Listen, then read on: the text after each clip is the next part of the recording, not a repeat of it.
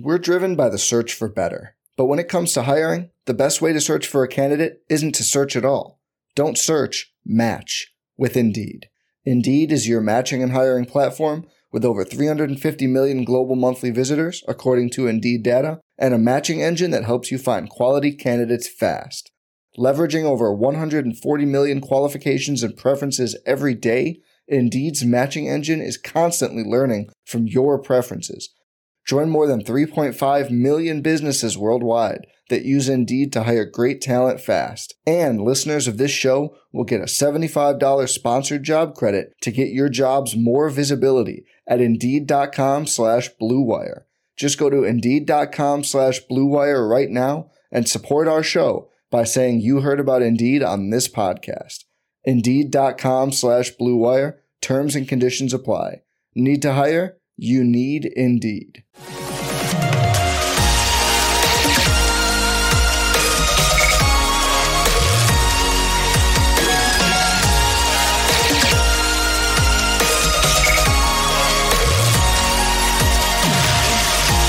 And away we go, episode 577 of the Al Galdi podcast. It is Monday, May 22nd, 2023. It is day one of the NFL's Spring League meeting in Minneapolis. Do not be late to the meeting.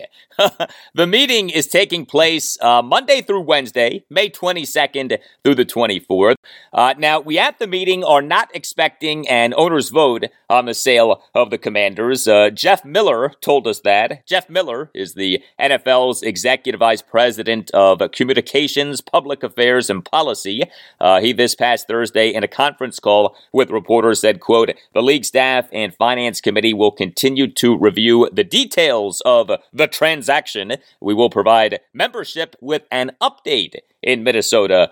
End quote. So, a reviewing of the transaction, an update, but no actual owner's vote. Uh, but there will be conversation about the sale. So, who knows what might come up? Who knows uh, what might be said and by who? You know, you never know with these NFL league meetings. You get a few cocktails in these billionaire owners with massive egos. These people might say all kinds of things. Hello and welcome to this Monday installment of the Al Galdi podcast. Uh, well, we on this podcast to say all kinds of things. We will be monitoring the NFL's spring league meeting for you. Uh, we did get this on Sunday night, a report from the Washington Post that the commanders are unlikely to be penalized for any possible tampering with retired Indianapolis Colts quarterback Andrew Luck last offseason. Uh, good. I was glad to read that. Getting punished by the NFL is not what our team needs. Our team has been punished for the last 24 years in being owned by Dan Snyder. But as we all know, that is changing, thankfully.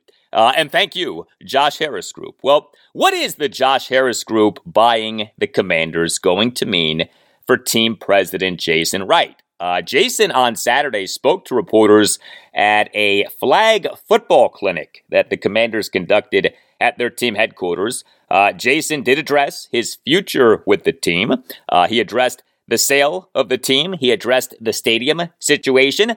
Uh, next segment, you will hear the most significant things that Jason said, and I'll react to what Jason said. I'm then going to do the same with comments from associate head coach slash offensive coordinator Eric Bieniemy. He on Saturday spoke to reporters. Uh, Eric talked about a variety of people and things with his offense, including quarterback Sam Howell. And speaking of Sam, I also have for you quite the endorsement of Sam from former St. Louis Rams offensive coordinator and then head coach Mike Martz, the mastermind of the greatest show on turf.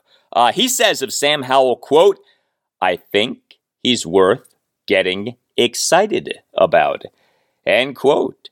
Uh, I'll also get into comments from Commanders special teams coordinator Nate Kaczor. Yes, Nate Kaczor. What other podcaster show gives you Nate Kaczor sound? Uh, but good old Nate uh, he on Saturday, in speaking to reporters, addressed uh, how receiver Dax Milne did on punt returns last season and addressed the season that kicker Joey Slye had. Uh, some things worth examining. So, a lot of Commanders conversation is coming up, as no podcast or show covers the Commanders like this podcast does, but also on the show, I will discuss and dissect and revel in weekend series wins for the Nationals and the Orioles. The Nats won two or three games against the Detroit Tigers at Nationals Park, including a really strange 6 4 win on Sunday afternoon. Uh, that game included starting pitcher Josiah Gray allowing just one run in five innings despite issuing six walks.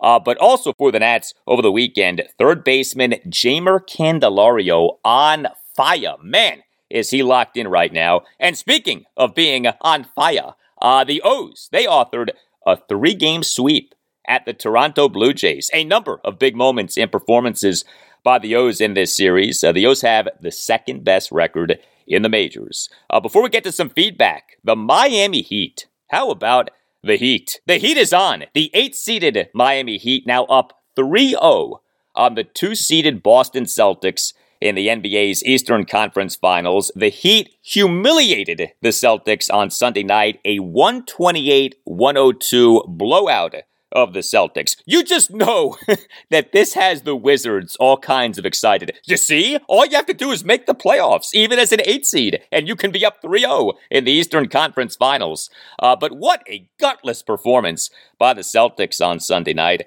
Uh, also, congrats to Maryland Baseball. The number 20 ranked University of Maryland baseball team clinched its second consecutive Big Ten regular season championship. Uh, this via Michigan State's 7 6 win over Indiana on Friday night. Uh, Maryland is 36 and 19 overall and 16 and 7 in the Big Ten. This is just the sixth overall conference championship in program history. I used to call Maryland baseball games for the student radio station, the mighty WMUC at Maryland. Uh, Maryland baseball, when I called its games, was, uh, shall we say, not so good, uh, but great to see the program in a great place these days. Uh, you can tweet me at Al Galdi. You can email me, the Al Galdi podcast at yahoo.com. Email from Chuba in the United Kingdom on the sale of the Commanders, writes Chuba. Uh, the news of Dan Snyder's departure is like getting an unexpected all clear from terminal cancer. The joy is overwhelming, as you never truly believed that the day would come, yet you remain worried about how much damage has been done and what is next. Truthfully, no one has a clue what type of an owner Josh Harris will be, but he cannot be worse than the Esho that we had for 24 years. One thing that I am concerned about, though, is Leaks. It's an ownership group with all of these limited partners and their uncles and cousins. there is no way to keep such a big group all on message all of the time. The fact that the Harris prospectus got leaked is proof of that. I guess this may be good news for you guys, always getting your hands on info to debate on your shows. Uh, thank you for the email, Chuba. My man Chuba, uh, yet another hardcore Commanders fan in the UK. Boy, it never ceases to amaze me how many great fans of the team are in the UK. Hey, maybe that's why Dan Snyder has taken up residence in England. It now makes sense. Uh, well, keep this in mind with that Josh Harris Group prospectus that was leaked to ESPN. The prospectus may well have been leaked by the Harris Group for a strategic purpose. I made mention of this on last Thursday's show, episode 575, uh, shortly after my conversation with ESPN senior writer Don Van Natta Jr., uh, who was excellent talking Dan Snyder and the sale of the Commanders. But that ESPN report from last Tuesday afternoon, the report about the Josh Harris Group prospectus, the prospectus estimated that Virginia would offer the best incentives for a new Commander Stadium up to $1.5 billion. And that item got a lot of attention. And you know that officials in Washington, D.C. and Maryland saw that $1.5 billion number. And oh, so interestingly, DC Council member Kenyan R. McDuffie wrote a piece for the Washington Post that came out on Wednesday morning. Headline quote, Bring the Commanders Home. End quote. My point is that the Harris Group may have leaked this prospectus in order to get that $1.5 billion figure out there in order to incite what the team has always wanted for the new stadium a three way bidding war between Washington, D.C., Maryland, and Virginia. And that $1.5 billion figure, in theory, put pressure on DC and Maryland to uh, step up their games in bidding for the new stadium. Uh, email from Philip C., the MD, on what is personally my biggest problem with the name Commanders the lack of an obvious quality one syllable nickname, like Caps for Capitals or Nats for Nationals. Uh, writes Philip, Hey Al, love the show, as always. Thank you, Philip. Continues Philip. No fan of Commanders, am I, but there is an in between solution that addresses the biggest problem with the Commanders that it is unnicknameable. Uh, if we just add district to the name, making the team the District Commanders, we can call them the Washington DCs, or the DCs for short. Fine, fine, fine. It's not one syllable, but that nickname is a heck of a lot better than anything available with just commanders. This would also likely make a total rebranding unnecessary, and that would save the Harris Group from the associated costs of a total rebranding and the risks of a total rebranding. The Harris Group can make the existing name a lot more embraceable and smoother off the tongue. What do you say? Uh, thank you for the email, Philip. Uh, all right, so district commanders, DCs for short. Well, I don't hate that, uh, especially if the team's new stadium and team facility end up being in Washington, D.C. A true embracing of D.C. with a renaming to district commanders, DCs for short. That could work. But would the official name of the team be the Washington District Commanders or the district commanders. Washington District Commanders would be a very long official name, although I guess people rarely say the full official names of teams anyway. District commanders would be shorter, but would remove Washington from the official name. And personally, I do like having Washington as part of the official name. But yeah, DCs as a nickname could definitely work. Uh, well, the law firm of Paulson and Nace is a Washington, D.C. based family law firm that is always ready to fight for you. If you have a case, contact Paulson and Nace. Paulson and Nace handles medical malpractice, personal injury, birth injury, legal malpractice, and consumer protection cases, offering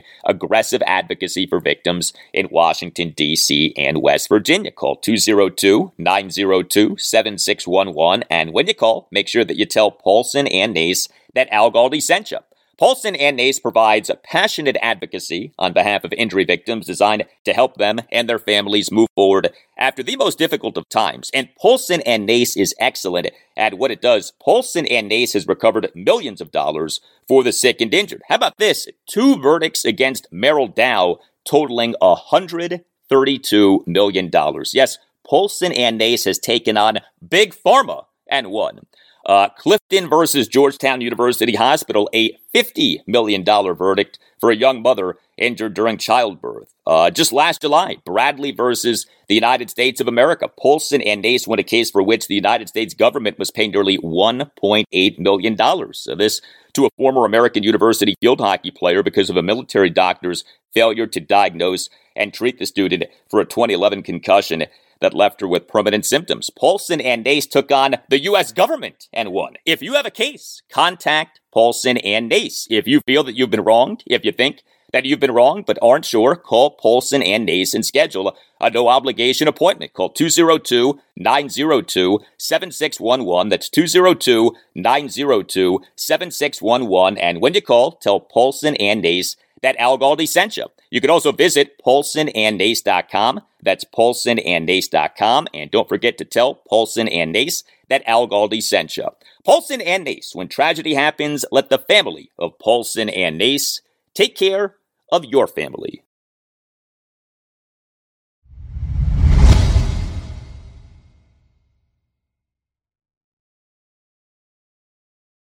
A big help is if you subscribe to rate and review the podcast. You can subscribe to the podcast via most platforms Apple Podcasts, Google Podcasts, Spotify. A subscription to the podcast costs you nothing. Make sure that you never miss an episode. Uh, you on Apple Podcasts and on Spotify can rate the podcast. Five star ratings are very much appreciated. And you on Apple Podcasts can write a review saying that you like the podcast. The review can be just a sentence or two, can't be more, but doesn't have to be. And thank you for subscribing, rating, and reviewing. So the Commanders on Saturday held a flag football clinic uh, for kids. The clinic was held at the team's indoor practice facility, the Bubble, at the team's headquarters in Ashburn, Virginia. Uh, various people with the team spoke to reporters at the event. In the coming segments, I'll take you through the best of what associate head coach slash offensive coordinator Eric Bieniemy and special teams coordinator Nate Kaczor had to say. But right now, let us get into what the team president, Jason Wright, had to say. Uh, these are rather interesting times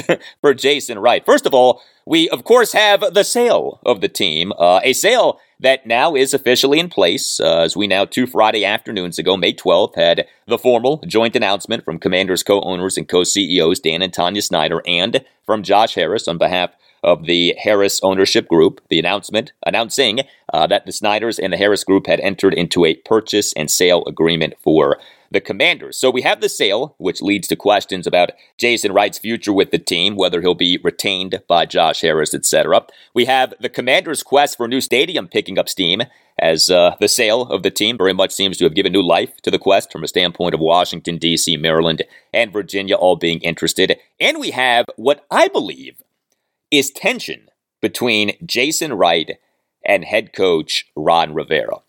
I had heard off the record that they weren't exactly huge fans of each other. But, you know, you hear a lot of things off the record, so I didn't want to just go blabbing on the podcast about Jason and Ron uh, without having more certainty about what's going on. Well, Mike Jones, a national NFL writer for The Athletic, he used to cover the Redskins for the Washington Post. He, on May 9th, came out with a piece about Jason Wright. And there were two particularly noteworthy things in the piece. A, Jason has aspirations to run an NFL team's football operations, not just business operations. And B, Ron Rivera declined to provide a quote for the piece. Now, think about that. Ron is very media friendly. He talks to reporters both on and off the record quite a bit. Uh, heck, he just this past Thursday afternoon, in fact, got an award, the 2023 Horrigan Award. Uh, he got that from the Professional Football Writers of America, the PFWA. Uh, this for, quote, his professional dealings with the media who cover the league, end quote. So we have Ron not being shy about talking to reporters, and yet Ron declined to comment on Jason Wright for this piece in The Athletic. And this to me was a sign that Ron and Jason aren't exactly on the greatest terms. I mean, it doesn't mean that like they hate each other necessarily, but there's no good reason for Ron not to have said something for the piece if Ron had something nice to say. Him declining to provide a comment for the piece makes you think that he didn't have anything nice to say and thus did not say anything at all. Remember, Ron Rivera and Jason Wright are on the same level in the commander's organizational hierarchy. Each guy reports to Dan Snyder. Jason is not under Ron. Ron is not under Jason. They are on equal footing. So I could see there being tension between the two, especially given uh, all of the things that uh, have gone wrong over the last few years. And I'll tell you this uh, do you remember when Jason Wright last August on Twitter sounded off on Scott Abraham of ABC7 in Washington, D.C. for Scott's uh, line of questioning in a sit down interview with uh, our team's then QB1, Carson Wentz. Uh, I know for a fact that Ron was not happy about Jason doing that. Ron was not angry at Scott. Ron, if anything, was angry at Jason.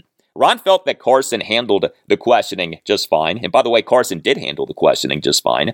And Ron felt that Carson didn't need to be defended. And Ron felt that this was a football operations matter, not a business operations matter. And thus Jason should have stayed in his lane, as the saying goes. So I don't think that it's a reach to think that there is some tension between Ron Rivera and Jason Wright, especially with this increased pressure on these guys. Now, with new ownership coming in. So, with all of that as a backdrop, uh, Jason Wright, he on Saturday spoke to reporters for 11 plus minutes. And, you know, Jason was his usual impressive self from a standpoint of being nice and demonstrating a great vocabulary. You know, Jason Wright is impressive, especially when you first hear from him.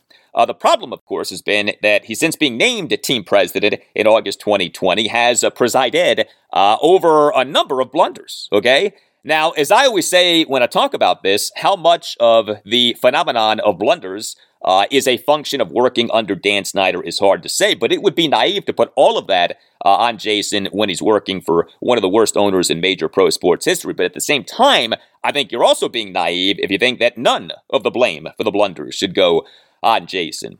Uh, this was Jason Wright on Saturday on where we stand in the approval process of the Josh Harris Group as the new ownership of the Commanders?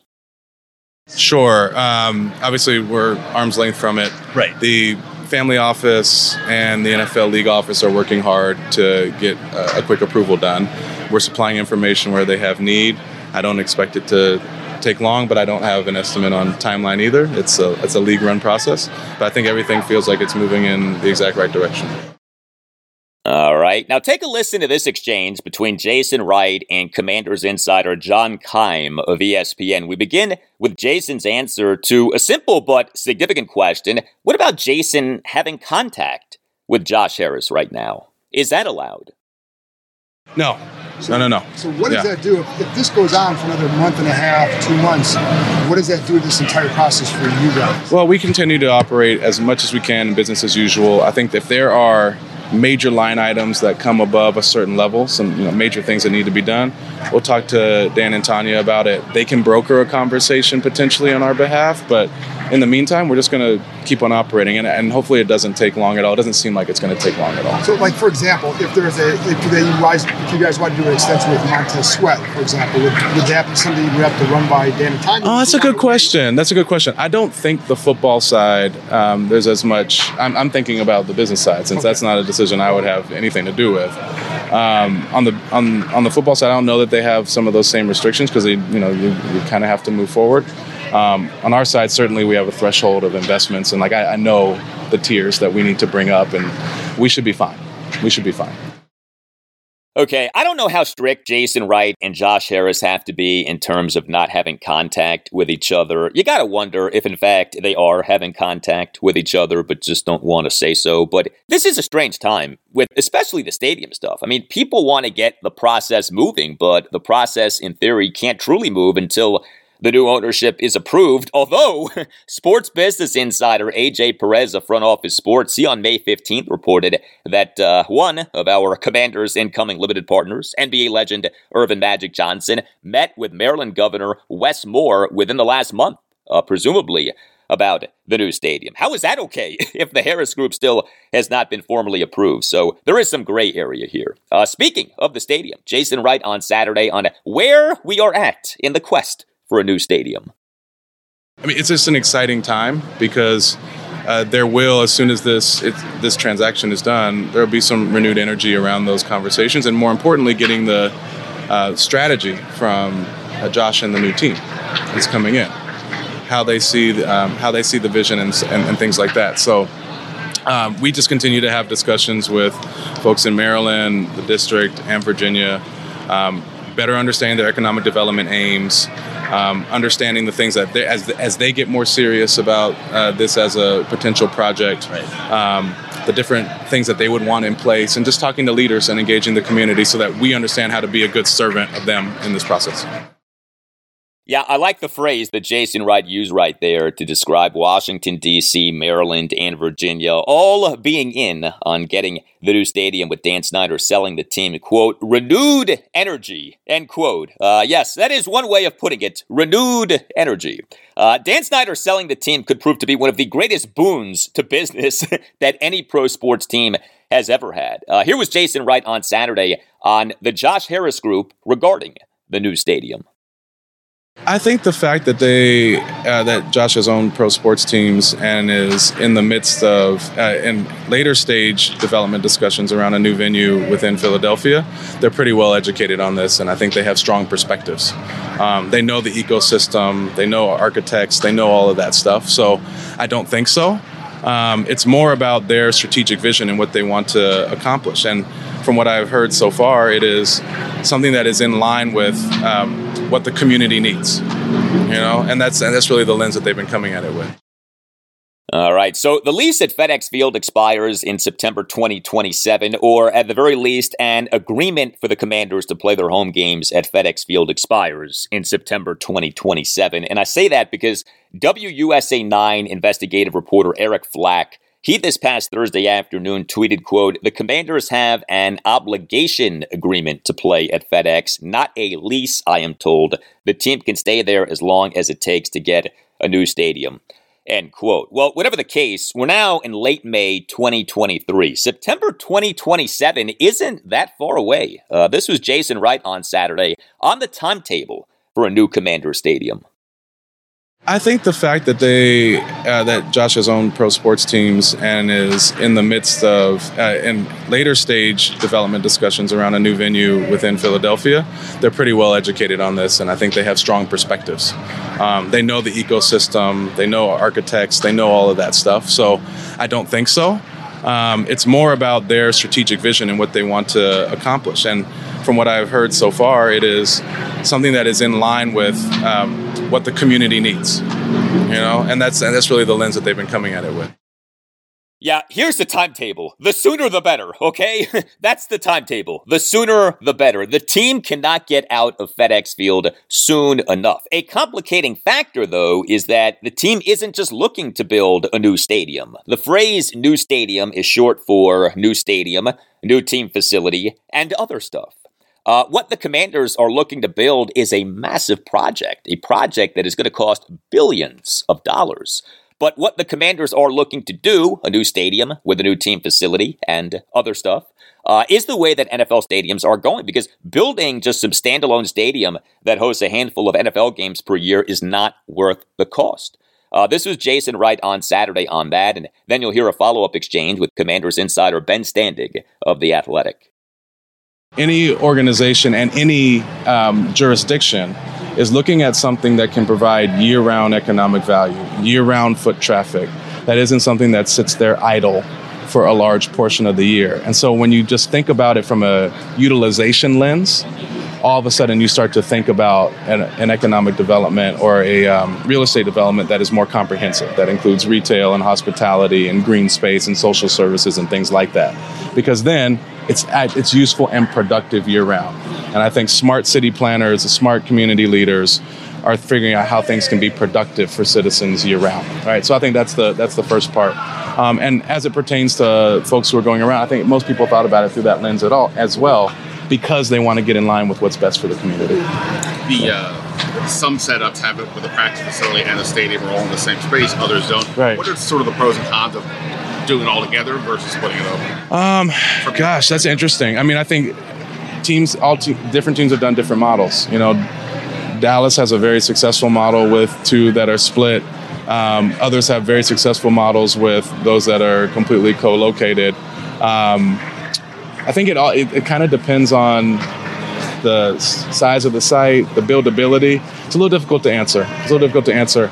Um, the pros and cons are are probably more superficial than substantive that I could offer you now. So it would really be site dependent if we're talking about a specific site in an area. Co-location here is challenging because of XYZ. So it's a little premature. So I guess like with the RFK site, a little, a little bit smaller, there's a question of like, if it can be used for uh, you know, retail and things like that. But what if? I think that would all. yeah, exactly. Yeah, I think it's like Two it's minutes. way it's way premature to have a discussion about any specific site for sure. Like way premature.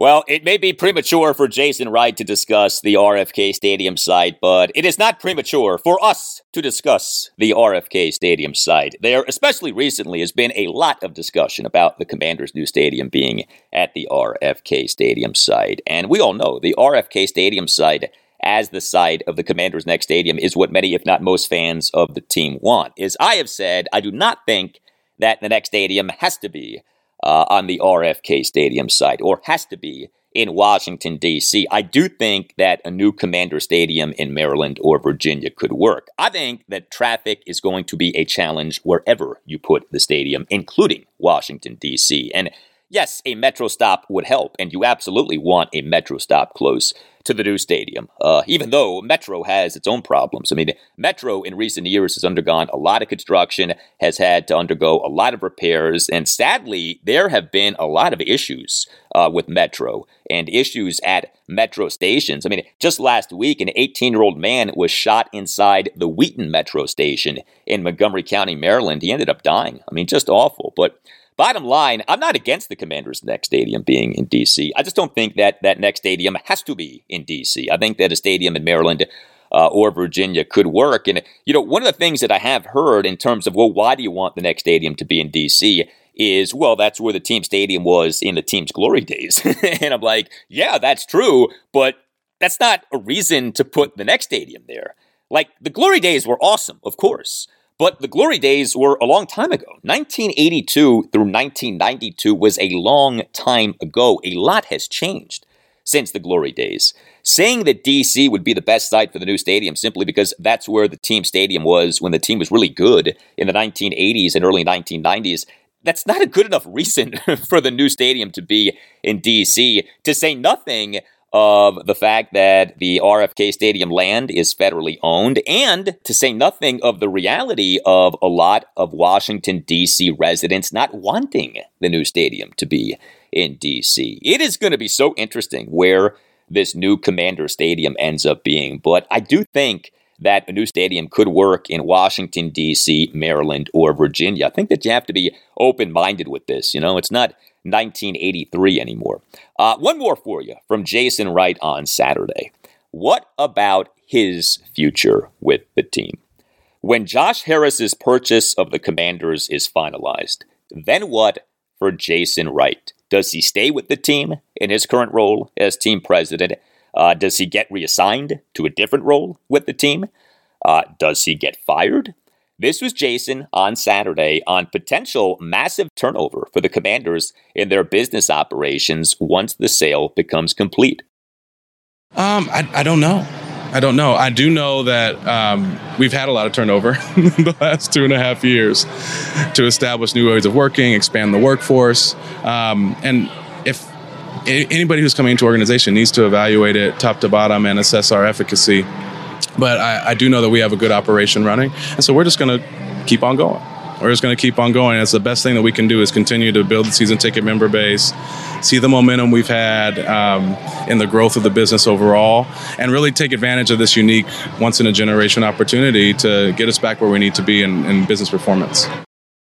Yeah, it's very hard to say what's going to happen with Jason Wright with the Commanders. Uh, Josh Harris and his top partner in the Harris Group, Mitchell Rales, uh, these guys know business. Their assessment of Jason Wright and what they do with Jason Wright are going to be fascinating. Uh, the wild card in all of this is if Josh Harris already has in mind someone who he wants running the team's business operations. And that person is not Jason Wright. But of course, it may be that Josh Harris plans on keeping Jason Wright. We just don't know. I do know this.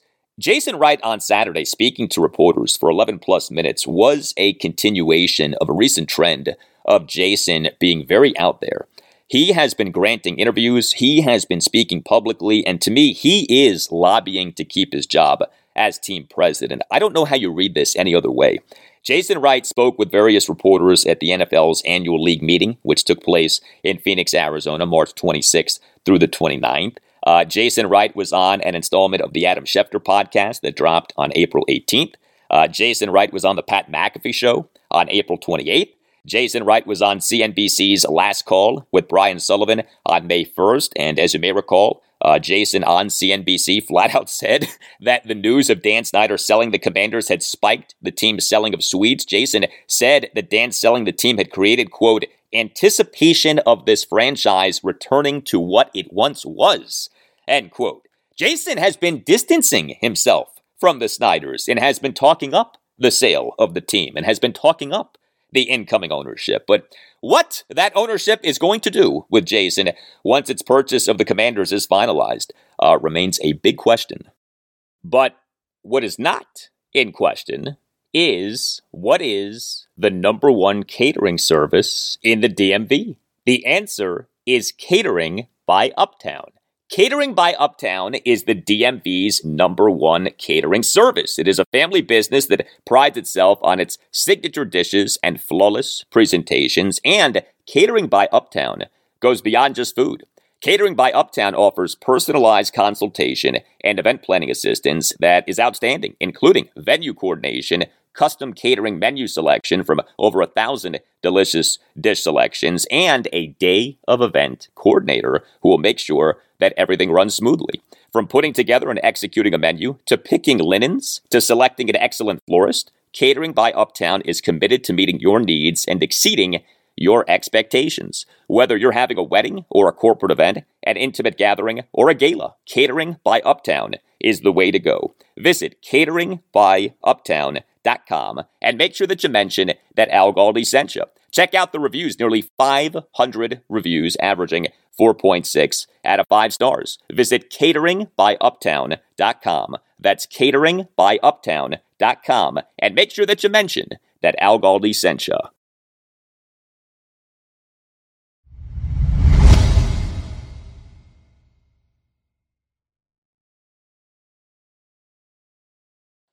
All right, so we last segment talked about the comments of Commanders team president Jason Wright at the Commanders Flag Football Clinic this past Saturday. Also speaking to reporters at the event was the team's new associate head coach slash offensive coordinator Eric Bieniemy. Uh, the Commanders began their offseason program on April 17th. The team has its first batch of actual offseason practices, what are called OTA practices, organized team activity practices, Tuesday through Thursday, May 23rd through the 25th. Uh, this was Bieniemy on Saturday on how the offseason is going, and then you'll hear a follow up exchange with Commanders insider Nicki Jhabvala of the Washington Post. We've been going through our OTAs, our phase two uh, portion of it. Uh, been doing some installs and obviously getting uh, some work out on the field. The guys have done a heck of a job. Uh, I think they're doing a great job of learning, but on top of that, they're doing a heck of a job of going out there and uh, executing what I expect them to do. It's been fun. There's a good group of men.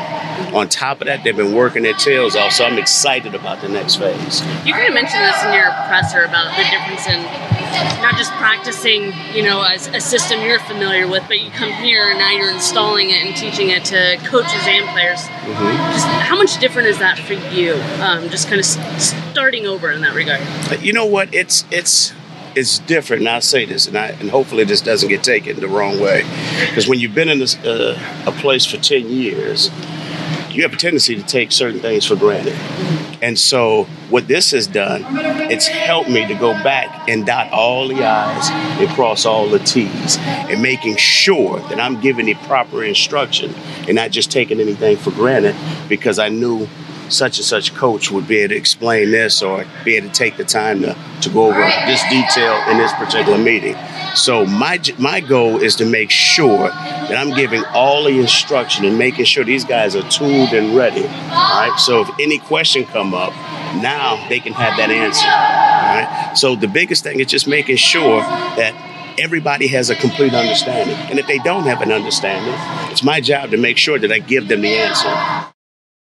All right, and hopefully Eric Bieniemy is at least part of the answer to the problem of Washington having had a bad offense for each of the last five seasons. 2018 through 2022. Bieniemy was an offensive assistant for the Kansas City Chiefs for the last 10 seasons. He was the Chiefs running backs coach for the 2013 through 2017 seasons. He was the Chiefs offensive coordinator for the 2018 through 2022 seasons.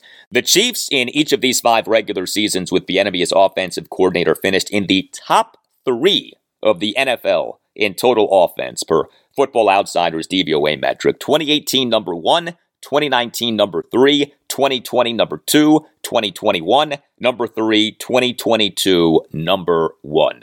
Washington's best ranking in total offense per DVOA for a regular season from 2018 through 2022 was number 21 for the 2021 regular season. So from 2018 through 2022, while the Chiefs for each regular season were finishing in the top three in the NFL in total offense per DVOA. Washington was never finishing better than number 21. Now, of course, a response to all of this is Andy Reid and Patrick Mahomes. And no doubt, Andy Reid is one of the best offensive head coaches in NFL history. Patrick Mahomes may be the single most gifted quarterback in NFL history. And these two guys are the two biggest reasons for why the Chiefs have been such an offensive force. I mean, it's impossible to ignore that Eric Bieniemy's five seasons as Chiefs offensive coordinator coincide precisely with Patrick Mahomes' time as the Chiefs QB1, but more than one thing can be true. It can be true that the biggest reasons for the Chiefs'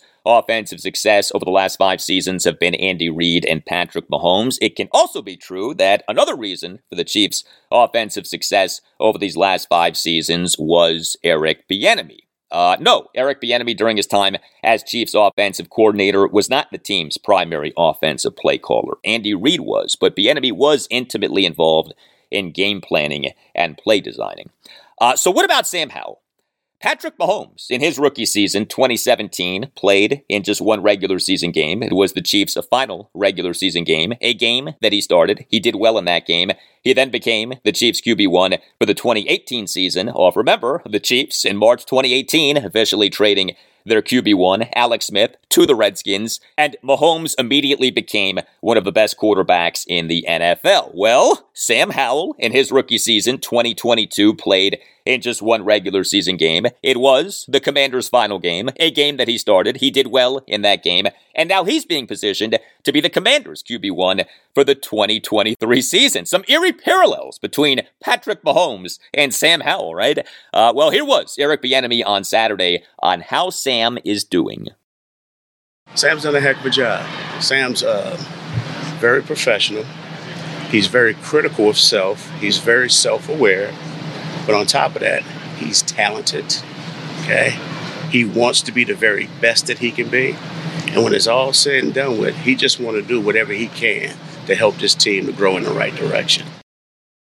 A lot of good qualities for Sam Howell, as described by Eric Bieniemy right there. While we are talking Sam Howell, did you see what Mike Martz said about Sam Howell? Uh, Mike Martz, best known for his time with the St. Louis Rams, right? Uh, Mike Martz was the Rams offensive coordinator for their 1999 Super Bowl championship season. He was their head coach for the 2000 through 2005 seasons, and included in that mix was a 2001 NFC Championship season. Uh, Mike Martz, by the way, prior to that time with the Rams, was Skins quarterbacks coach. Uh, he was the Skins quarterbacks coach for the 1997 and 1998 seasons. Anyway, Martz now is with the 33rd team, he did a video breakdown of Sam Howell. And Martz, in the video breakdown, uh, very complimentary of Sam. Uh, now, Martz did acknowledge some things that Sam needs to work on, but Martz also said a lot of nice things about Sam. Take a listen to some of what Martz said.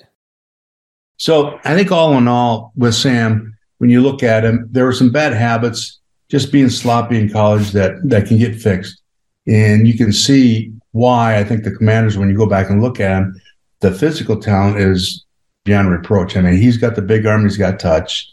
Um, he's really an accurate guy, big, strong legs, which help him really drive the ball too. Um, you know, he's the footwork in college very sloppy. It's not where it needs to be now. The only thing I'd really question about him is his decision making.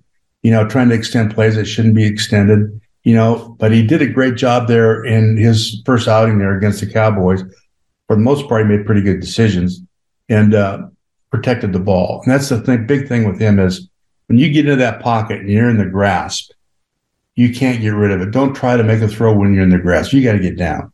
You get outside and they're chasing you, you know, throw it away or, or, or, get down. Don't try to make a miracle play. So those dumb things that, that you want to get out of a quarterback, those are easy to coach out of a guy as long as he's willing to do that. The only other thing that I don't, because I haven't seen enough of him, his ability to read and see things and not predetermine things, which he kind of wanted to do in college. So, you know, against the zones of, of working from a deeper throw down to a shallow throw, going through a bit of a progression. There's not a lot of that in college or in that uh, Cowboy game. Uh, that would be a question I just don't know. Obviously, the commanders have seen that in practice and they're happy with it. But as a talent, when you look at him and the progress that he's made, I think he's worth getting excited about. I think they've done a good job with him. So, Mike Martz on Sam Howell, quote, I think he's worth getting excited about, end quote. So allow yourself to get excited about Sam Howell. Uh, Martz praised Sam for his arm, his touch, his accuracy, his legs. Uh, look, all of this is just talk. I get that. Uh, nobody has any true idea what Sam Howell will be as an NFL quarterback. But it's okay to have hope. It's okay to have excitement. It's okay to be bullish.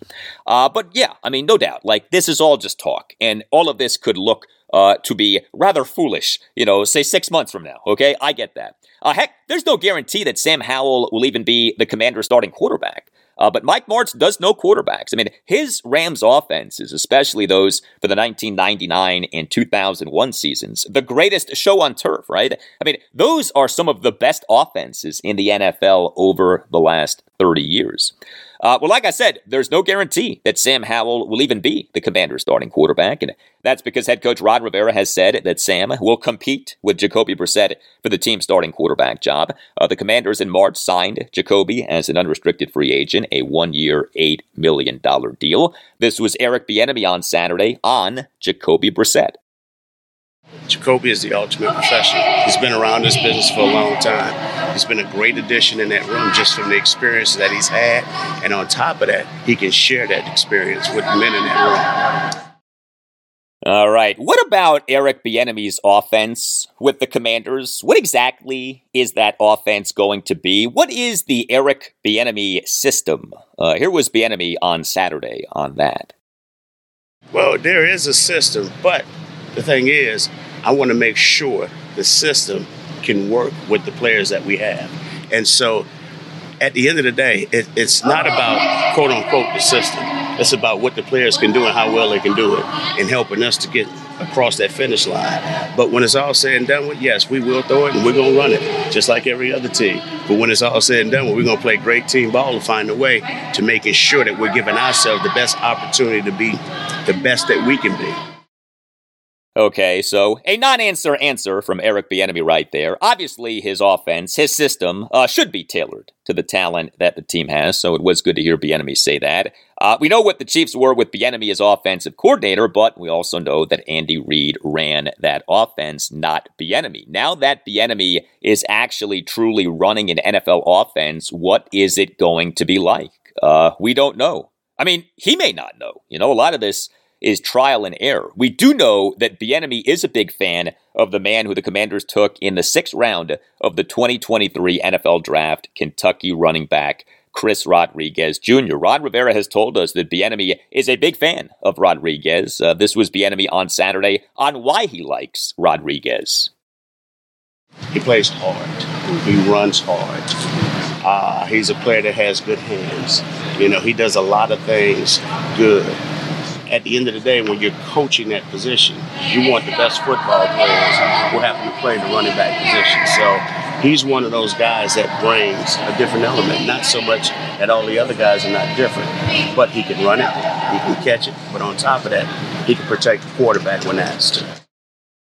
Yeah, Chris Rodriguez Jr., a physical, violent between the tackles runner, and interesting to hear Eric Bieniemy note that Rodriguez can catch. He at Kentucky did not do a lot in the way of pass catching. You know, you think about the Commanders' perceived top three running backs, all three are bigger backs. Uh, the team lists Brian Robinson Jr. as being 6'1 and 228 pounds, lists Antonio Gibson as being 6'2 and 220 pounds, and lists Chris Rodriguez Jr. is being 5'11 and 224 pounds. Eric Bieniemy on Saturday on the Commanders' perceived top three backs being three bigger backs.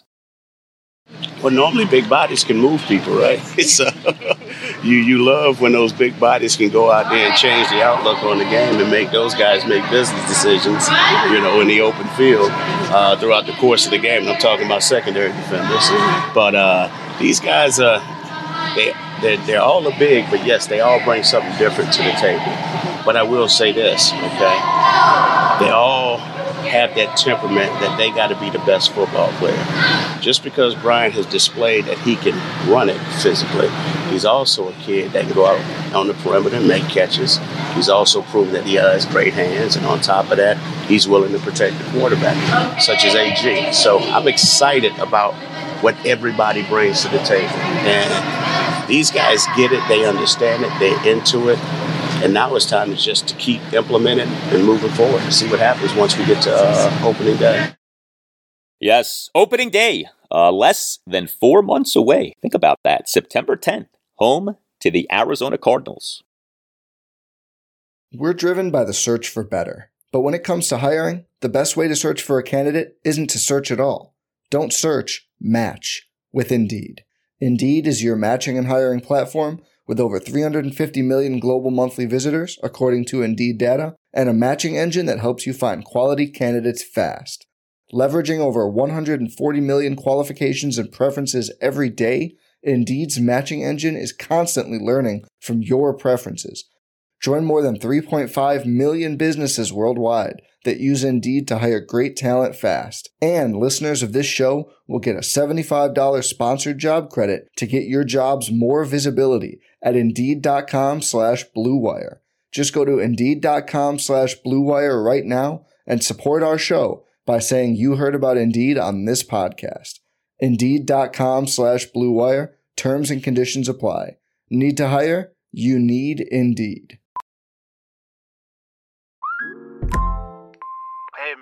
Mel, here. Gotta work from home today because the whole family caught a nasty. Daddy! Hey, Mikey, if you're gonna puke, find the popcorn bowl! But my availability is 110%. Coincidentally, so is my fever. Kidding.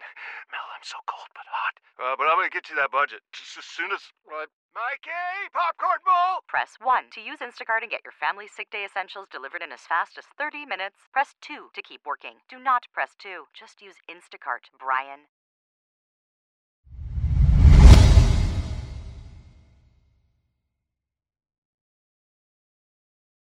More now from the Commanders Flag Football Clinic on Saturday. Uh, also speaking to reporters was the team's special teams coordinator, Nate Kaczor.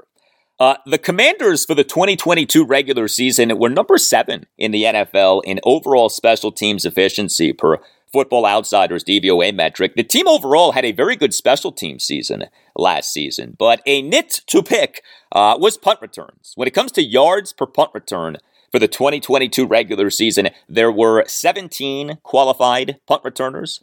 Uh, commanders receiver slash punt returner Dax Milne, he ranked just 12th out of those 17 punt returners with a yards per punt return of just 7.78. Oh, by the way, uh, ranking second among those 17 punt returners was Los Angeles Chargers receiver slash punt returner DeAndre Carter at 11.69. DeAndre Carter, of course, was with Washington for the 2021 season. He last offseason was allowed to leave the team via unrestricted free agency for basically a nothing contract. Carter in April 2022 signed with the Chargers via a one year, $1.135 million contract. That was it.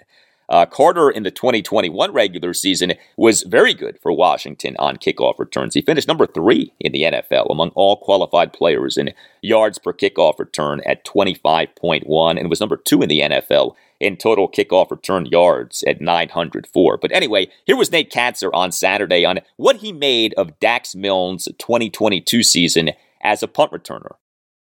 Number one, I think watching our special teams last year, you saw the benefit of when we were able to get takeaways and what that did for our football team. And just possessing the ball can be boring to the outside world look it in, but for us, it's the number one thing. The main thing we look at with both of the returners, with AG and Dax, is how can we get better? And with Dax, for example, he took a couple zero returns because here, here's a perfect example. The ball bounces on the ground and it's rolling towards our goal line. So if he just stops it and stops it from rolling 20 yards, that's like an explosive return. But as soon as he takes and catches that rolling ball, the return, the tacklers are right there. So that goes as a zero. So when people look up at the, if he had a return for 10 and one of those, it's he's averaging, oh man, we're only averaging five yards, but he really shaved off 20. So just making, and not with him, not poor decisions, but just decisions of when to run with it could help his numbers. But his reliability was good for a first year, so I think he can take steps forward. Yes, he can, but, you know, will Dax Milne even be the commander's punt returner for this coming season? Heck, will he even be on the team this coming season? Uh, you know, a guy getting a good bit of attention is one of the commander's undrafted free agents, UCLA receiver Kazmeir Allen. Or, as Commanders head coach Ron Rivera at his uh, rookie minicamp press conference on May 12th called Kazmeir Allen, Allen Kazmeir one of the more notable names, and I'm going to have to look it up and so I can say it properly. But he's a young man we got out of UCL, uh, UCLA. Uh, he'll wear number 10 out there, Allen Kazmeir. Yes, Ron, thank you. Well, whatever you want to call the guy, uh, Kazmeir Allen, he at the UCLA Pro Day on March 15th, measured as being just 5'8 and 3 eighths of an inch tall. He is not but explosive he is. Uh, Kazmeir Allen is a Curtis Samuel type receiver, a combo receiver running back, but he also for UCLA was a kickoff returner, did not do punt returns, although presumably he could. Uh, Kazmeir Allen, over his last two seasons at UCLA, 2021 and 2022, averaged 27.03 yards per kickoff return over 39 kickoff returns. Here was Nate Kaczor on Saturday on Kazmeir Allen. He's uh, in phase two, and I know phase two seems like it's very limited what we can do, and it is. However, those guys can now catch jugs because they can have helmets on for safety reasons. No one else can, but when they're on the jugs machine, they can. He's smooth. He's working on his catch mechanics. We've made uh, just a couple little adjustments with him that he's already adopted. Now, the thing with the rookie returner is just to see them as the lights get brighter and brighter. Because when you first get to an NFL team, you're when you're just catching them at practice, there's pressure there. Because you're sitting there going, if if I don't catch these, I'm not going to be around here very long. So they're dealing with pressure right now. But as he gets comfortable here, then the pressure is going to mount as the bright the lights get a little brighter, whether it's joint practices, team drills that we do, and then ultimately the preseason games. And then you have to make decisions on guys like that as you've heard me say it a bunch, the number one characteristic of a returner has to be reliability in catching the football. So, but he right now looks like he's got a nice skill set. All right. And then what about the Commanders kicker, Joey Slye? So, Joey Slye in the 2022 regular season went 25 of 30 on field goals and just 24 of 28 on extra points. Now, he did come up huge in that 32 21 upset win at the Philadelphia Eagles on Monday Night Football in Week 10. Uh, the Eagles went into that game 8 and 0, exited that game 8 and 1, and Joey Slye was a big reason why. He in that game went 4 of 4 on field goals, 3 of which were 40 plus yard field goals. But Slye in the 26 6 win over the Dallas Cowboys at FedEx Field in Week 18 did struggle. Uh, he went just to 2 of 4 on field goals and just 2 of 3 on extra points. Football Outsiders has an advanced way of analyzing NFL teams on field goal attempts and extra point attempts. I won't bore you with the methodology, but uh, with field goals, it has to do with the distance of the field goal attempt and the average performance on all field goal attempts from that distance over the previous 15 seasons. Uh, anyway, the Commanders, per this metric, ranked just 21st out of 32 NFL teams in field goals and extra points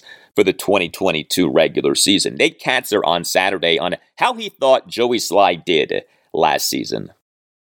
I thought Joey was really solid last year, and the numbers showed that. I wish the Dallas game would have ended better for all of us. And as you guys know, making a kick is about more than the kicker.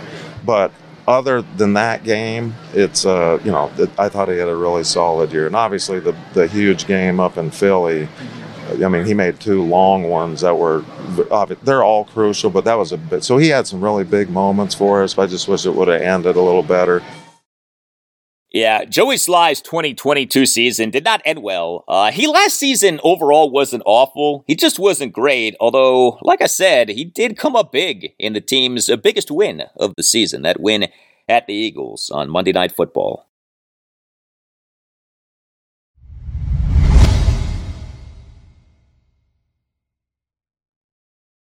All right, so the 2023 Nationals are not exactly a great offensive team, but they did just have an impressive offensive series. Uh, the Nats over the weekend won two or three games over the Detroit Tigers at Nationals Park. Friday night, an 8 6 loss, but Saturday, a 5 2 win, and Sunday afternoon, a 6 4 win as the Nats, the boys, uh, they now are 20 and 27.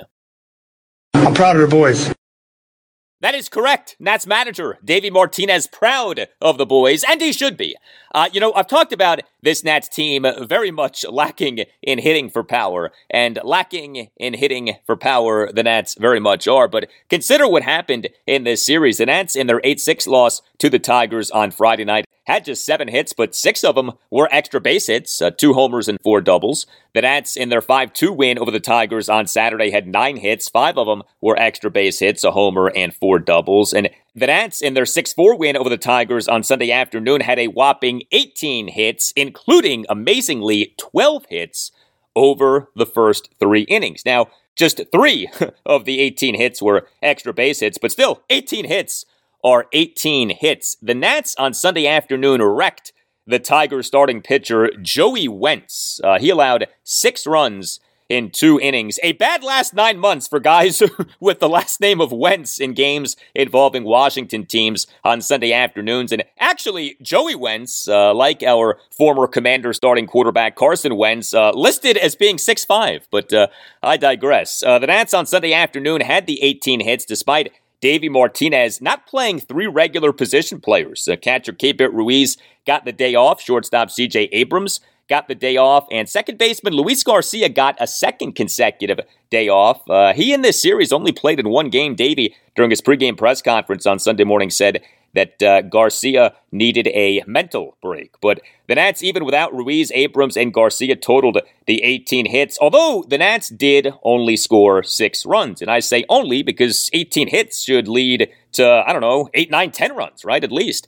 Uh, well, the Nats on Sunday afternoon, they tripled up the Tigers in terms of hits, 18 6, and yet the Nats only won by a 6 4 count. Uh, two reasons why. A, the Nats went just 2 for 16 with runners in scoring position, and B, the Nats worked zero walks. But still, some impressive offensive performances by the Nats on Sunday afternoon. Jeimer Candelario, boy, is this guy on fire right now. He on Sunday afternoon as an at starting third baseman and number two batter, four for five with four singles. He on Saturday as an at starting third baseman and number four batter, two for four with a solo homer and an RBI double. Jeimer Candelario, over his last seven games now, 16 for 28. Think about that. 16 for 28 with two home runs, a triple, four doubles, nine singles, and a walk. Uh, Jeimer Candelario this season had not been doing well. Uh, he now is doing well. We can firmly say that. Uh, I mentioned Keibert Ruiz and CJ Abrams not playing on Sunday. Their replacements played well Riley Adams and Ildemaro Vargas. Uh, Adams as the Nats starting catcher and number nine batter, four for four. He had a solo homer, two two out doubles, and a single. Uh, and Ildemaro Vargas, he is an Nats starting shortstop and number seven batter, two for four with a two run homer and a single. Uh, the new daddy, Joey Meneses, uh, he on Sunday afternoon as an Nats starting DH and number three batter, three for five with an RBI single and two other singles. The Nats on Friday activated Meneses off the paternity list, which he had been on since last Wednesday. And I want to give props to Lane Thomas. Uh, he, in each of the three games in this series, was an at starting right fielder and number one batter. He on Friday night went one for three with a two run homer and a walk. He on Saturday went three for four with a double, a two run single, and another single. And he on Sunday afternoon went one for five with a single. Lane Thomas, for this month of May, has the following slash line a batting average of 325, an on base percentage of 365, and a slugging percentage of 613. Outstanding numbers. Uh, the Nats beat the Tigers 6 4 on Sunday afternoon, despite uh, Nats starting pitcher Josiah Gray issuing six walks. Uh, this was a strange win by the Nats on Sunday afternoon. Now, Gray allowed just one run in five innings, so the run prevention was there, but uh, the control was not. Again, six walks. Uh, Gray over 88 pitches threw 48 strikes versus 40 balls. Uh, and he recorded just two strikeouts, but he did give up just three hits, all of which were singles. So his ERA went down. Uh, Josiah Gray now in this 2023 regular season, 10 starts, an ERA of 265. But uh, the walks on Sunday afternoon clearly stand out. Uh, you know, we've talked about Josiah Gray's home run problem uh, that he is not having this season. Uh, well, Gray also has had a walk problem. Uh, Gray, for the 2022 regular season, uh, issued a National League worst 66 walks. Uh, this was Davey Martinez during his postgame press conference on Sunday afternoon on Josiah Gray. Yeah, he just he was he wasn't very sharp. You know, his cutter wasn't wasn't as good as it was. Um, what what I did like about him, he comes out in that fifth inning, and he was a lot better. I mean, his mechanics were better. He, he was staying closed. His head was in a good position, and he threw the ball. You know, Vila was was was up in that inning, man. But you know, for me, you know, he's he's been you know he's been pitching well, six, you know, seven. Um, today was today was a shorter day for him. I wanted to get him out of. He had you know five innings, 87, 88 pitches and I, I told Hickey, that's enough. I mean, I mean, this will be his day where, you know, we shortened it up a little bit for him, and um, but he he battled. Yeah, Josiah Gray on Sunday afternoon most certainly did battle. Uh, as for the Nats' other starting pitchers in this series win over the Tigers, another good outing by Patrick Corbin. Uh, Corbin in the 5 2 win over the Tigers on Saturday had a quality start for the sixth time in seven starts. Uh, a quality start, as many of you know, is no more than three earned runs allowed and no fewer than six innings pitched. Uh, Corbin on Saturday, two runs in six innings. Uh, he gave up six hits, a homer, and five singles. He issued no walks. Uh, he did record just three strikeouts, but he threw a lot of strikes 74 pitches, 49 strikes versus just 25 balls. What's funny is that Corbin did not get off to a good start. Uh, Corbin, in the top of the first, allowed two runs on a leadoff first pitch single by Matt Vierling up the middle and a two out, two run homer by Spencer Torkelson to left center field for a 2 0 Tigers lead. But Corbin, for the rest of his outing, was good. And I mentioned the no walks. Do you know that Patrick Corbin, over his last four starts now, has issued a total of just one walk? How about that? Who is this guy? Uh, Patrick Corbin, over his last seven starts now, has allowed just 16 earned runs in 42 and a third innings. That works out to an ERA of 340. Good for Patrick Corbin. I mean that. And I hope, like heck, that he keeps this up. Uh, now, the Nats 100% should be open to trading Patrick Corbin this season if a true trade market for him develops. Uh, I'm not saying that the Nats should just give him away, but the Nats cannot lose sight of the bigger picture. They are a rebuilding team. They need to continue to add to their inventory of prospects. Uh, this season is Corbin's age 33 season and the fifth season of a six year, $140 million contract to which the Nats signed him uh, as a free agent in December 2018. Patrick Corbin is not part of the Nats' long term future, but he is doing well in the present. And both he and the organization deserve credit for that, but uh, do not get seduced by what Patrick Corbin is doing. The Nats need to stay committed to the mission, and the mission uh, is the rebuild. And if Corbin continues to rehab his stock off, of course, three consecutive bad seasons, uh, the last two of which were horrendous seasons, his 2021 and 2022 seasons, then the Nats absolutely need to be open uh, to selling the stock at its increased value. So it's going to be interesting to see if, in fact, Patrick Corbin can continue to pitch well to where he does become a viable trade chip for our rebuilding Nats.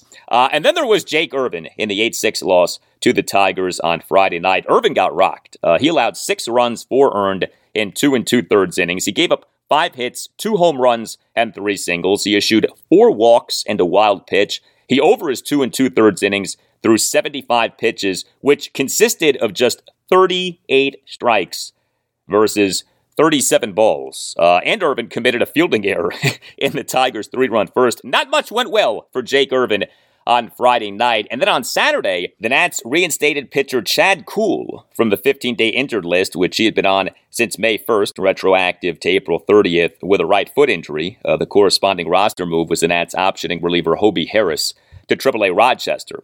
Uh, Martinez, during his pregame press conference on Saturday afternoon, did say that Jake Irvin is staying in the Nats rotation and that Chad Kuhl is going to the bullpen. And Davey did say that the Nats want to give Irvin a longer look in the rotation and that Irvin has a lot of upside. Uh, all of that to me is good. I mean, personally, I want Jake Irvin staying in the rotation. I don't have much appetite for Chad Kuhl being back in the rotation. Chad Kuhl in this regular season, five starts, an ERA of 941, a whip of 1.95. Now, we all have sympathy and compassion for what Chad Kuhl is going through. Uh, his wife, Amanda, is dealing with breast cancer. But, you know, saying that you want Jake Irvin over Chad Kuhl in the Nats rotation isn't anything but a baseball conversation. And especially given that the Nats, again, are a rebuilding team, uh, let's not be in a rush to yank Jake Irvin from the Nats rotation. And it doesn't sound like the Nats are in a rush uh, to yank Irvin from the rotation. Interesting situation with the Nats bullpen right now. Uh, Davey Martinez is going back and forth between Kyle Finnegan and Hunter Harvey to close games. So we had what happened in the Nats 5 4 walk off loss at the Miami Marlins this past Tuesday evening. Uh, Davey in that game used Finnegan for the eighth and Harvey for the ninth in a flip flopping uh, from what Davey had been doing. Uh, Kyle Finnegan in that game was used to pitch the bottom of the eighth with the Nats having just taken a 4 2 lead, and the Marlins numbers 5, 6, and 7 batters due up. And Finnegan uh, gave up a first pitch leadoff single by Bryan De La Cruz to left center field, then gave up an infield single by Jean Segura on a swinging bunt toward third base on an 0 2 pitch. But Finnegan did then strike out Peyton Burdick, despite initially committing a pitch clock violation. Uh, and then Finnegan generated an inning ending double play on a grounder by Nick Fortes. But then Hunter Harvey blew the save chance in the bottom of the ninth, uh, during which he allowed three runs and recorded just two outs. He gave up a two out walk off, full count, two run homer by Jorge Soler to left field for a 5 4 Marlins win. Finnegan and Harvey did not pitch in the game again until the 5 2 win over the Tigers on Saturday. And each guy in that game was good. Uh, Harvey tossed a perfect top of the eighth. Finnegan tossed a perfect top of the ninth. And note, Harvey was back to pitching the eighth, and Finnegan was back to pitching the ninth. But then, in the 6 4 win over the Tigers on Sunday afternoon, Davey Martinez went to Kyle Finnegan in the sixth. Uh, Andres Machado was a disaster in what ended up being a two run six for the Tigers, cutting the Nats lead to 6 3. Uh, Machado faced five batters, recorded just one out, gave up a first pitch leadoff homer by Nick Maton, two singles and a walk. Machado threw 19 pitches, a mere eight strikes versus 11 balls. And so Davey Martinez then brought in Kyle Finnegan, and he ultimately allowed one run unearned in one and two thirds innings. Uh, Finnegan came into the game in the top of the sixth with runners at the corners, one out, and the Nats nursing a 6 3 lead. And Finnegan sandwiched two outs around a walk, and then Finnegan in the top of the seventh allowed an unearned run on a leadoff hit by pitch, a throwing error by first baseman Dominic Smith on a high throw to second base on a fielder's choice grounder, and an RBI ground out. Uh, that cut the Nats' lead to 6 4. Uh, then Carl Edwards Jr. tossed a perfect top of the eighth. Edwards had a good weekend. Uh, he had been struggling, but Edwards, uh, in that win on Saturday, tossed a scoreless top of the seventh. And Hunter Harvey, uh, he in this win on Sunday afternoon, a perfect top of the ninth with two strikeouts. Uh, bottom line, I don't think that the Nats have a designated closer right now. And that's just fine. Uh, Davey Martinez seems to view Kyle Finnegan and Hunter Harvey as the Nats' top two relievers, and Davey's deploying them as uh, he sees fit, given circumstances and matchups, and I have no problem with that. Uh, the idea that you have to have an eighth inning guy and you have to have a ninth inning guy, that's antiquated. Uh, you should have an ace reliever or ace relievers and you should be willing to deploy the ace reliever or ace relievers uh, in whatever situations that you deem crucial, uh, what are known as high leverage situations. And Davey essentially said this during his post game press conference on Sunday afternoon. This was Davey on why he, in that win on Sunday afternoon, went to Finnegan in the sixth. For me, it was it was a it was a, a big turning point right there. I mean, they had momentum, and uh, we had we had to we had to stop the fire. I mean, we really did. So um, we got him up really quick. Um, he came out and like you know, like I said, he, he shut it down right there, and he comes out the next inning. Um, and keeps us right there. And then you know he comes in and says, "I could go one more," and I said, um, "You're done." I mean, that's that that was playing. That was awesome. You know, so but that that was all that was awesome. Like I said, for me, that was that was a pivoting point of the game right there for us for him to come down, shut that inning down.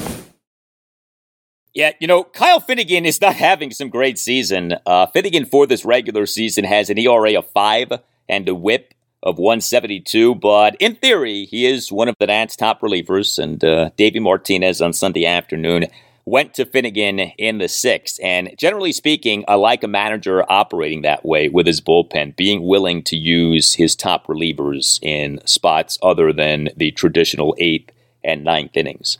Uh, no game for the Nats on Monday. Next up for them is a three game series against outfielder Juan Soto and the San Diego Padres at Nationals Park. Game one Tuesday night at 7.05, Mackenzie Gore will be the Nats starting pitcher. Game two, Wednesday night at 7.05, Trevor Williams will be the Nats starting pitcher. And game three, Thursday afternoon at 4.05, Jake Irvin will be the Nats starting pitcher.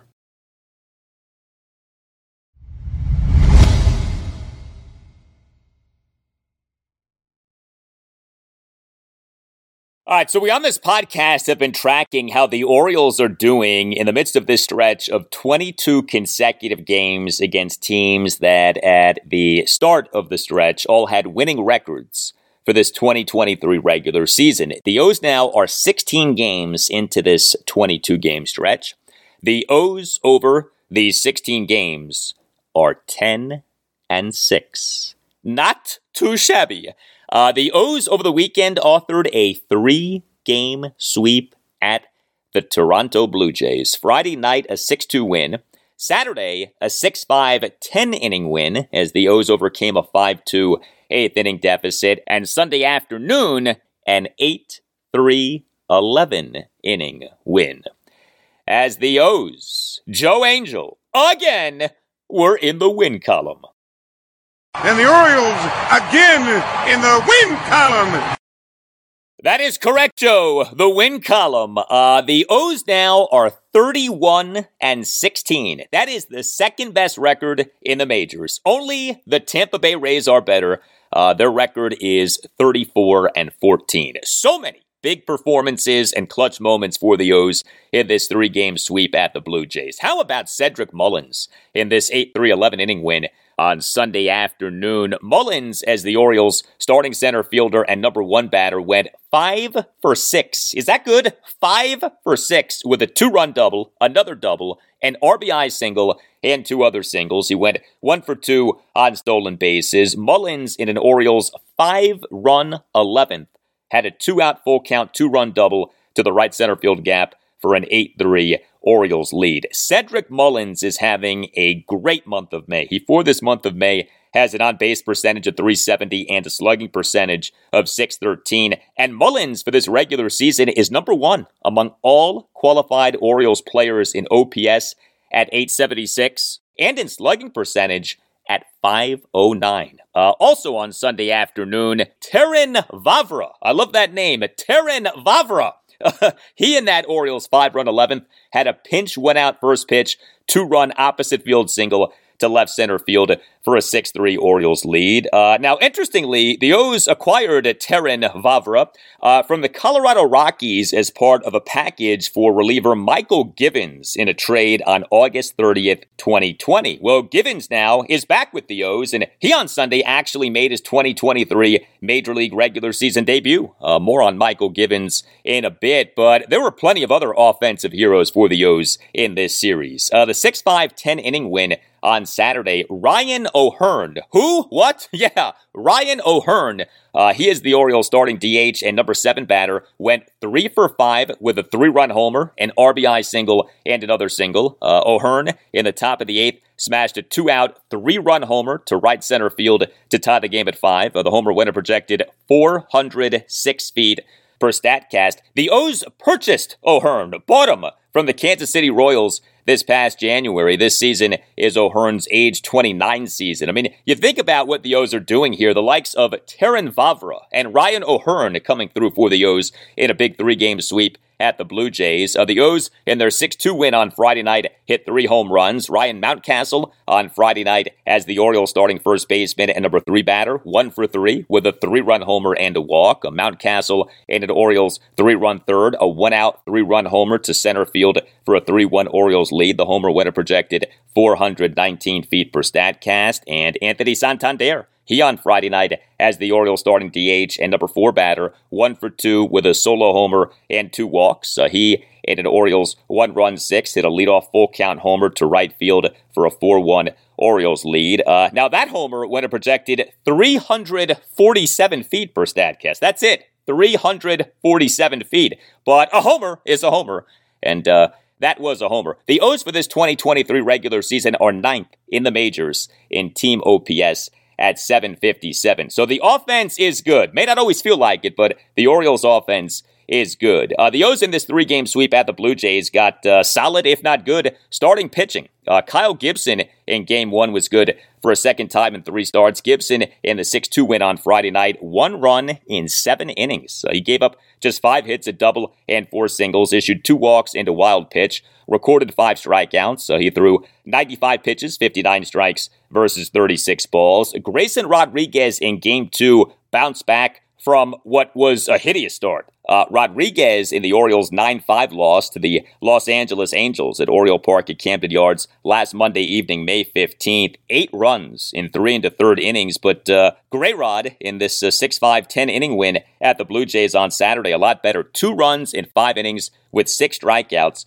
Uh, he gave up just four hits, although three of them were extra base hits as he gave up a homer, two doubles, and a single. But he issued just one walk. He threw 91 pitches, 54 strikes versus 37 balls. And Dean Kremer in game three was at least solid for a fourth consecutive start. Kremer in the 8 3 11 inning win on Sunday afternoon. One run in five and a third innings with seven strikeouts, although he did give up nine hits, which consisted of a homer, two doubles, and six singles. And he did issue two walks, so he threw 105 pitches, 64 strikes versus 41 balls. But Dean Kremer, over his first six starts of this regular season, had an ERA of 667. Uh, Kremer now, over his last four starts, has an ERA of 196. We call that improvement. Uh, this was O's manager, Brandon Hyde, during his post-game session with reporters on Sunday on Dean Kremer.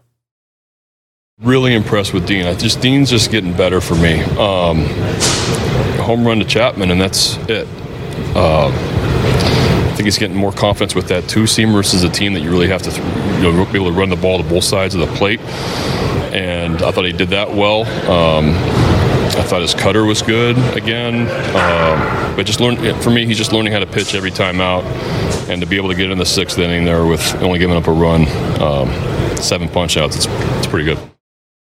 Yes, it is. Uh, as for the Orioles bullpen in this three game sweep at the Blue Jays, uh, well, the Orioles bullpen, which has been leaned on quite a bit uh, so far this season, did have some problems, but the bullpen also came through with some big outs. Uh, the 6 2 win on Friday night, two Orioles relievers combined to allow one run in two innings, and the one run was given up by Yennier Cano, who, yes, is human. Uh, Yennier Cano in the bottom of the eighth allowed a run on a single, a ground rule double, and an RBI ground out, marking the first run that he allowed over 18 games since being recalled from AAA Norfolk on April 14th. But Felix Bautista on Friday night, a scoreless bottom of the ninth with two strikeouts, although he did issue a one out walk and did give up a two out single. The 6 5 10 inning win on Saturday, five Orioles relievers combined to allow three runs in five innings. Bryan Baker, Mike Baumann, and Cole Irvin, uh, they combined to allow three runs over the sixth and seventh innings. But Yennier Cano tossed a scoreless bottom of the eighth, and Felix Bautista was outstanding. Two scoreless innings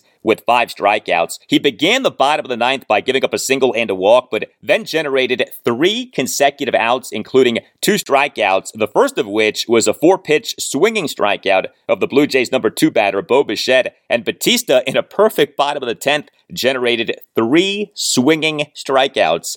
Uh, and then the 8 3 11 inning win on Sunday afternoon. Five Orioles relievers combined to allow two runs, one earned in five and two thirds innings. The hero was Mike Baumann, who had been struggling lately, but Baumann on Sunday faced four batters, got five outs for the win. And also in this game was Mychal Givens making his 2023 Major League regular season debut. Uh, now, Givens in the bottom of the seventh allowed a run to tie the game at two. Uh, the O's on Sunday morning reinstated Givens from the 15 day injured list, which he had been on since March 30th, retroactive to March 27th, with left knee inflammation. Uh, the corresponding roster move was the O's optioning pitcher Cole Irvin back to AAA Norfolk. Uh, but what a series for the O's. What a season that the O's are having. Long way to go, obviously, but I mean, so much to like if you are an Orioles fan right now. And you know, you take a step back, the job that Orioles executive vice president and general manager Mike Elias has done in rebuilding this team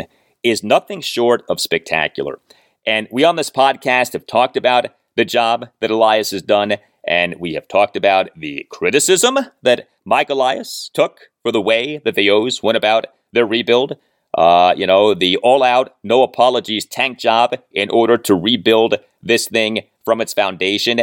Uh, the losing was painful, no doubt, but the rebuild has worked. Okay, now we'll see if the O's end up winning anything long term. I understand that, but the idea of a rebuild is to load up your team with promising young talent and to get good in the regular season. And the O's right now are oozing young, promising talent, and for now are good in the regular season. Second best record in the majors. The critics of the Orioles rebuild are uh, looking increasingly foolish. All of the complainers about the rebuild, at least right now, uh, looking quite bad.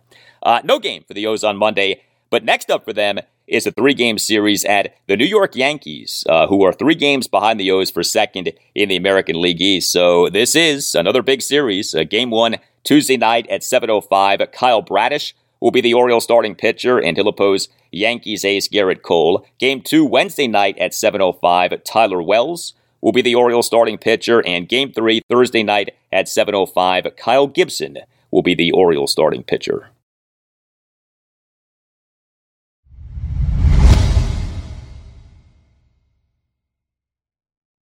And that will do it for you and me for now. Keep the feedback coming. You can tweet me at Al Galdi. You can email me, the Al Galdi podcast at yahoo.com. Tuesday show, episode 578. We'll have plenty for you on the commanders as we shall see what, if anything, of significance for the team comes from day one of the NFL's Spring League meeting, which is scheduled for Monday through Wednesday, May 22nd through the 24th in Minneapolis. Have a great rest of your Monday, and I'll talk to you on Tuesday. One of the more notable names, and I'm going to have to look it up and so I could say it properly. But he's a young man we got out of UCL, uh, UCLA. Uh, he'll wear number 10 out there, Alan Kazemier. For the ones who work hard to ensure their crew can always go the extra mile, and the ones who get in early so everyone can go home on time, there's Grainger, offering professional grade supplies backed by product experts so you can quickly and easily find what you need. Plus, you can count on access to a committed team ready to go the extra mile for you. Call, clickgranger.com, or just stop by. Grainger, for the ones who get it done.